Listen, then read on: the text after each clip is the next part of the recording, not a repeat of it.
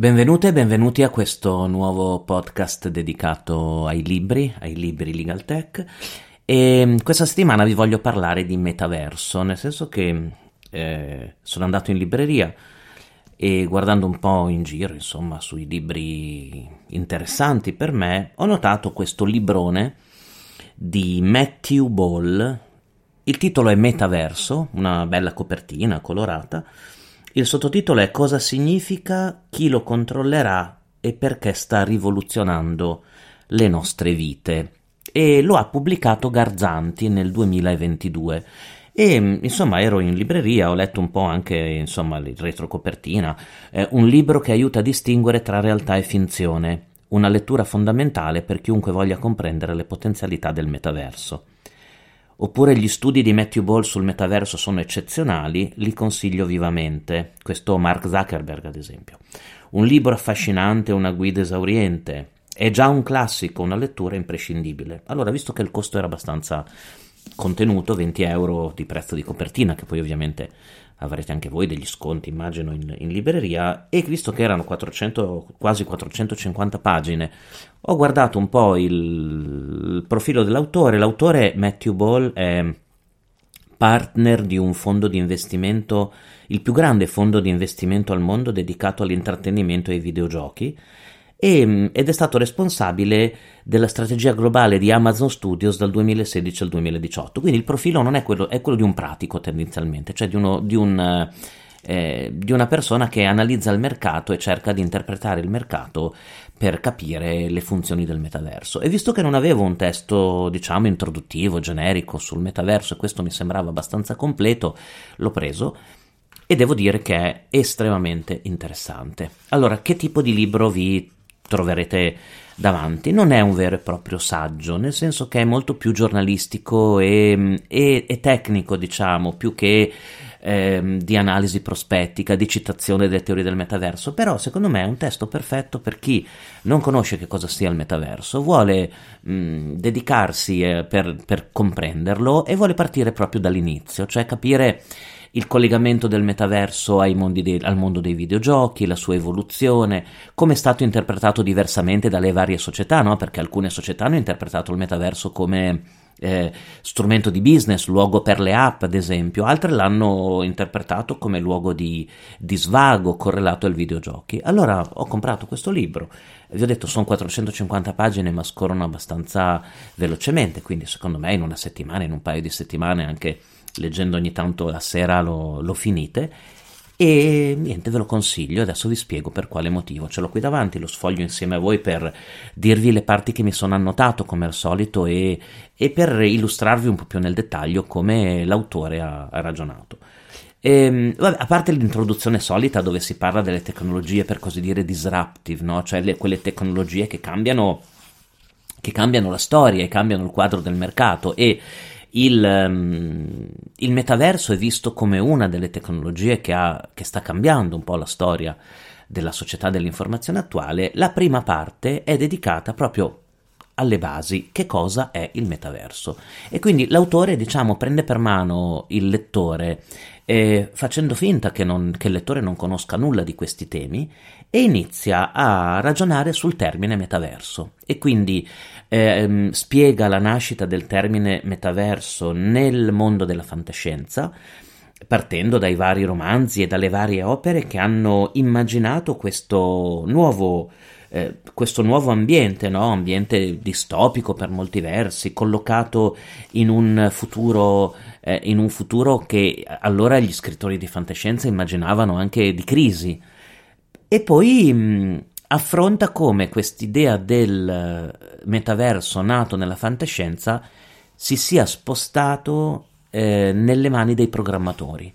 E quindi i programmatori che stavano creando le infrastrutture eh, del, dei videogiochi, delle piattaforme. Lui, ad esempio, ricorda non solo Second Life, ma anche proprio quando stava nascendo Google eh, con tanta attenzione anche al 3D, alla ricreazione di mondi. E niente, quest'idea, diciamo, fantascientifica passa in mano ai programmatori che tra il 2000 e il 2020 stavano e stanno creando il nuovo quadro della società. E questo passaggio è molto mm, è molto interessante, dice lui, perché eh, è il momento in cui il metaverso si incorpora nell'idea di piattaforma e sappiamo tutti che la piattaforma è oggi internet, è oggi lo strumento tecnologico che caratterizza la, la nostra vita. Ehm, al contempo però L'autore dice si è creata una grande confusione sull'idea di metaverso, forse un po' anche per questa origine un po' particolare, e arriva a sostenere che nel secondo capitolo in particolare, che si intitola proprio Confusione e incertezza, che questo termine non abbia trovato ancora una definizione unanime o una descrizione coerente. Arriva addirittura a dire l'autore che ogni leader del settore e ogni società ha la sua idea di metaverso, o meglio, dà una definizione di metaverso che meglio si adatta alla visione del mondo dell'azienda, ma soprattutto alle sue capacità commerciali, cioè, detto in altre parole, ai progetti che stanno portando avanti. E lui riporta ad esempio la descrizione di metaverso di Microsoft, di mh, mm, produttori di videogiochi, di Facebook, e dice, insomma, ognuno porta un po', tira la giacchetta del metaverso dalla sua parte e mm, anche le grandi società cinesi che si stanno occupando di intelligenza artificiale, le grandi società giapponesi che si occupano di videogiochi. Insomma, eh, lui a- arriva a dire che al momento c'è molta confusione su che cosa sia il metaverso, sui suoi limiti, le sue funzionalità, la, mh, mm, gli aspetti tecnologici, però dice anche che la confusione è necessaria per le innovazioni rivoluzionarie, quindi è abbastanza normale, sostiene lui, che essendo una tecnologia così eh, innovativa ci sia questa confusione, però questa confusione è benefica, porterà a eh, veramente una rivoluzione nell'attuale società. Eh, nel capitolo terzo, a pagina 55, finalmente arriva una definizione del metaverso e quindi dopo tutte le considerazioni fatte in precedenza, l'autore cerca giustamente di definire l'idea di metaverso. Vi leggo la definizione cui si riferisce eh, a pagina 55. Ecco quindi che cosa intendo quando mi riferisco al metaverso. Una rete di massima scalabilità e interoperabile di mondi virtuali 3D renderizzati in tempo reale che possono essere vissuti in modo sincrono e persistente da un numero effettivamente illimitato di utenti con un senso individuale di presenza al loro interno e che garantiscono la continuità dei dati relativi a identità, storia, diritti, oggetti, comunicazioni e pagamenti. Ora, questa definizione di sei righe praticamente Dopo l'autore del libro la esplode in questo capitolo e nei capitoli successivi in maniera estremamente interessante, cioè va ad analizzare ogni singolo aspetto del metaverso e questo vi dicevo per chi non conosce o non ha idea di che cosa sia il metaverso, è estremamente utile. Parte ovviamente dall'idea di mondo virtuale e quindi il 2D, il 3D, il mondo dei grandi videogiochi che hanno fatto un po' la storia del videogioco e che hanno creato gran, degli ambienti. Pensate soltanto a Zelda per gli appassionati di videogiochi o a Mario anche. Gli ultimi, gli ultimi videogiochi di Mario erano, sono dei mondi praticamente. E dopo aver definito quest'idea di mondo virtuale alla base del, del metaverso, passa, vi dicevo, ad analizzare le singole caratteristiche.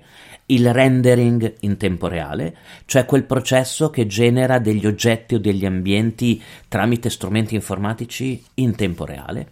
L'interoperabilità delle reti, quindi la creazione di, uno, di un sistema di contatti e di dialogo tra, tra le persone. La scalabilità al massimo grado di questi di questi mondi e di queste invenzioni, la persistenza nel tempo del mondo virtuale e quindi l'idea comunque di qualche cosa di stabile, di non effimero, eh, la sincronia tra, come posso dirvi, mondo virtuale, mondo reale e programmazione, vita nelle altre piattaforme, utenti illimitati e presenza individuale, quindi mondi enormi, ma che possono garantire comunque un'esperienza individuale del soggetto. E poi dopo, in maniera molto critica, l'autore arriva anche a, eh, a, a, pensare alla sua definizione di metaverso e se ci sono determinate criticità. Nel capitolo quarto collega questa nozione di metaverso all'idea della nuova internet, cioè dell'internet del futuro. Addirittura arriva a dire che tutti i sistemi quali internet, WhatsApp, le piattaforme, i videogiochi si, come posso dirvi, si uniranno al metaverso nel creare la nuova internet. Detto in altre parole, la nuova internet avrà come motore, sostiene lui, questo mondo di videogiochi, di metaverso, di realtà virtuale e di esperienze nuove. E qui si chiude la prima parte del libro, a pagina 108. Le prime 100 pagine, quindi eh, molto belle, vi prendono per mano da zero, spiegandovi intanto la complessità della nozione e definizione di metaverso e come, mm, come orientarsi. Eh, la seconda parte si intitola La costruzione del metaverso e qui entriamo un po' più nel, nel tecnico. In pratica spiega come le classiche teorie del networking, della rete, della costruzione delle piattaforme, di una larghezza di banda necessaria, scusate, necessaria per per garantire la diffusione di questo enorme flusso, enorme quantitativo di contenuti. Ehm, il problema di una tecnologia eh, che si adatti al metaverso, il problema, il problema, della latenza, pensate, ne parla a pagina 121, e quindi l'idea che comunque sia necessaria una dorsale tecnologica molto potente per garantire il funzionamento di questo sistema. Detto in altri termini, un sistema che richiede delle energie, mm, dei cavi, delle energie, delle connessioni, un'interoperabilità senza precedenti. E mm, il capitolo ottavo è dedicato invece alla potenza di calcolo che serve per far vivere il metaverso e renderlo efficiente ed efficace nella società attuale. Quindi il capitolo, 6, il capitolo 5 era più dedicato all'hardware, diciamo all'infrastruttura, il capitolo 6 alla potenza di calcolo. Tenete presente che l'autore parla di potenza di calcolo non soltanto, ehm, come posso dirvi, di memoria, ma anche grafica, perché ovviamente, ehm, come posso dirvi, tutti i contenuti prodotti nel metaverso hanno una richiesta incredibile di potenza di calcolo delle schede grafiche. E, mh, si parla di calcolo decentralizzato e quindi di fare in modo che ehm, più realtà contribuiscano con la potenza di calcolo alla gestione di questo mondo. Il capitolo 7 è proprio intitolato I motori del mondo virtuale, e cioè i motori grafici, la potenza hardware grafica che serve a farli andare, le piattaforme integrate a questo mondo virtuale. Io continuo intanto, sentite, a sfogliarvi a sfogliare il libro per mm, dirvi dove ho messo i post-it, un po' come Augias, no? tutti i vari post-it e le cose che ho annotato. Ehm, la, il problema del relazionare le piattaforme e, e, i motori virtuali e di farle parlare tra di loro, questo è un problema. Immaginatevi alla possibilità di giochi differenti o di mondi differenti che possano interagire tra loro. Ehm, il capitolo 8 è dedicato a un tema che noi giuristi conosciamo da un po', che è l'interoperabilità, no?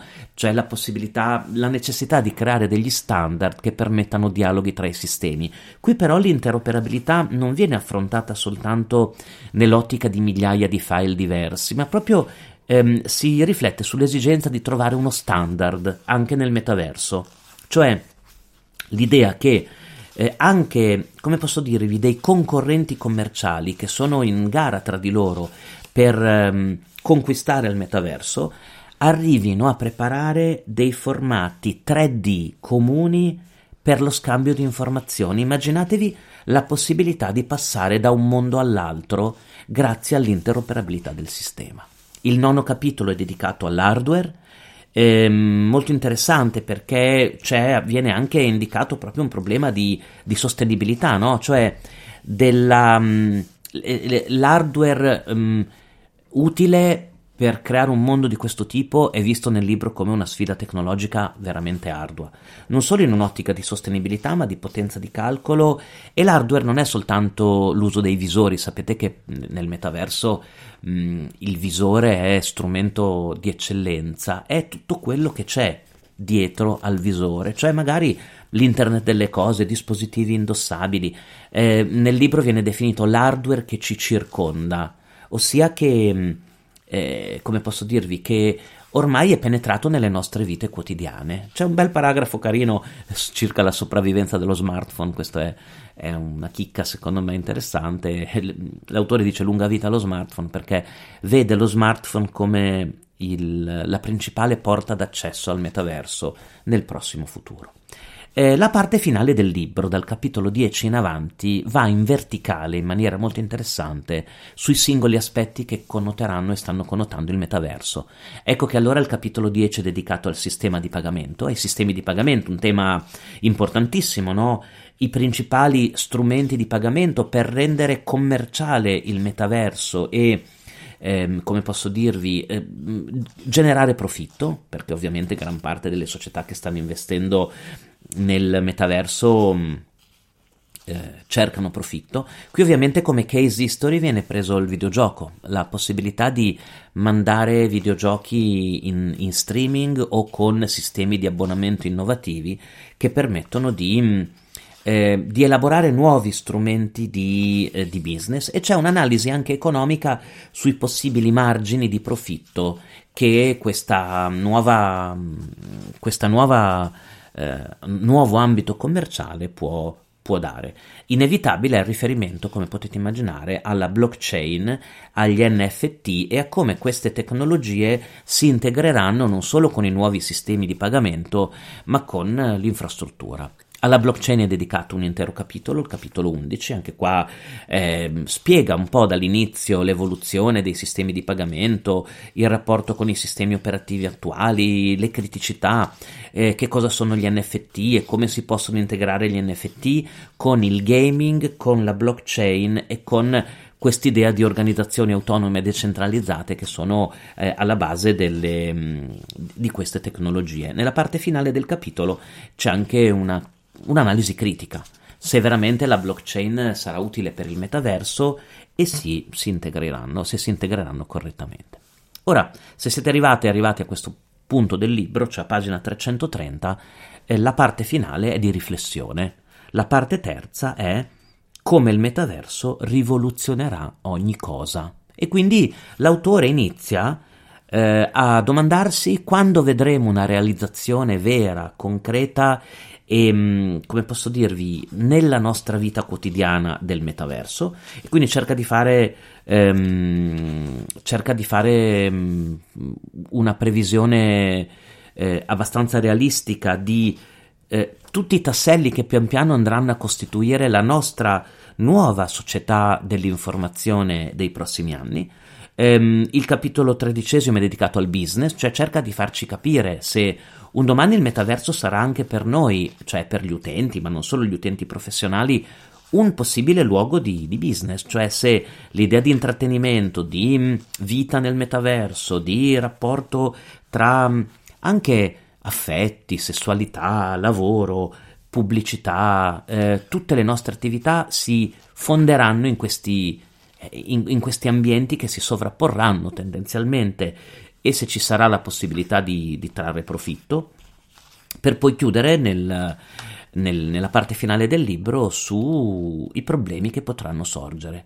Vincitori e vinti, e quindi il problema non solo della discriminazione, ma anche dei, dei danni che potrà portare alle persone, allo, alla loro idea di esistenza e al loro potere economico questo nuovo quadro e in fondo c'è un breve apparato di, di riferimenti bibliografici e di note che correlato ai vari capitoli che è interessante anche qui soprattutto fonti giornalistiche.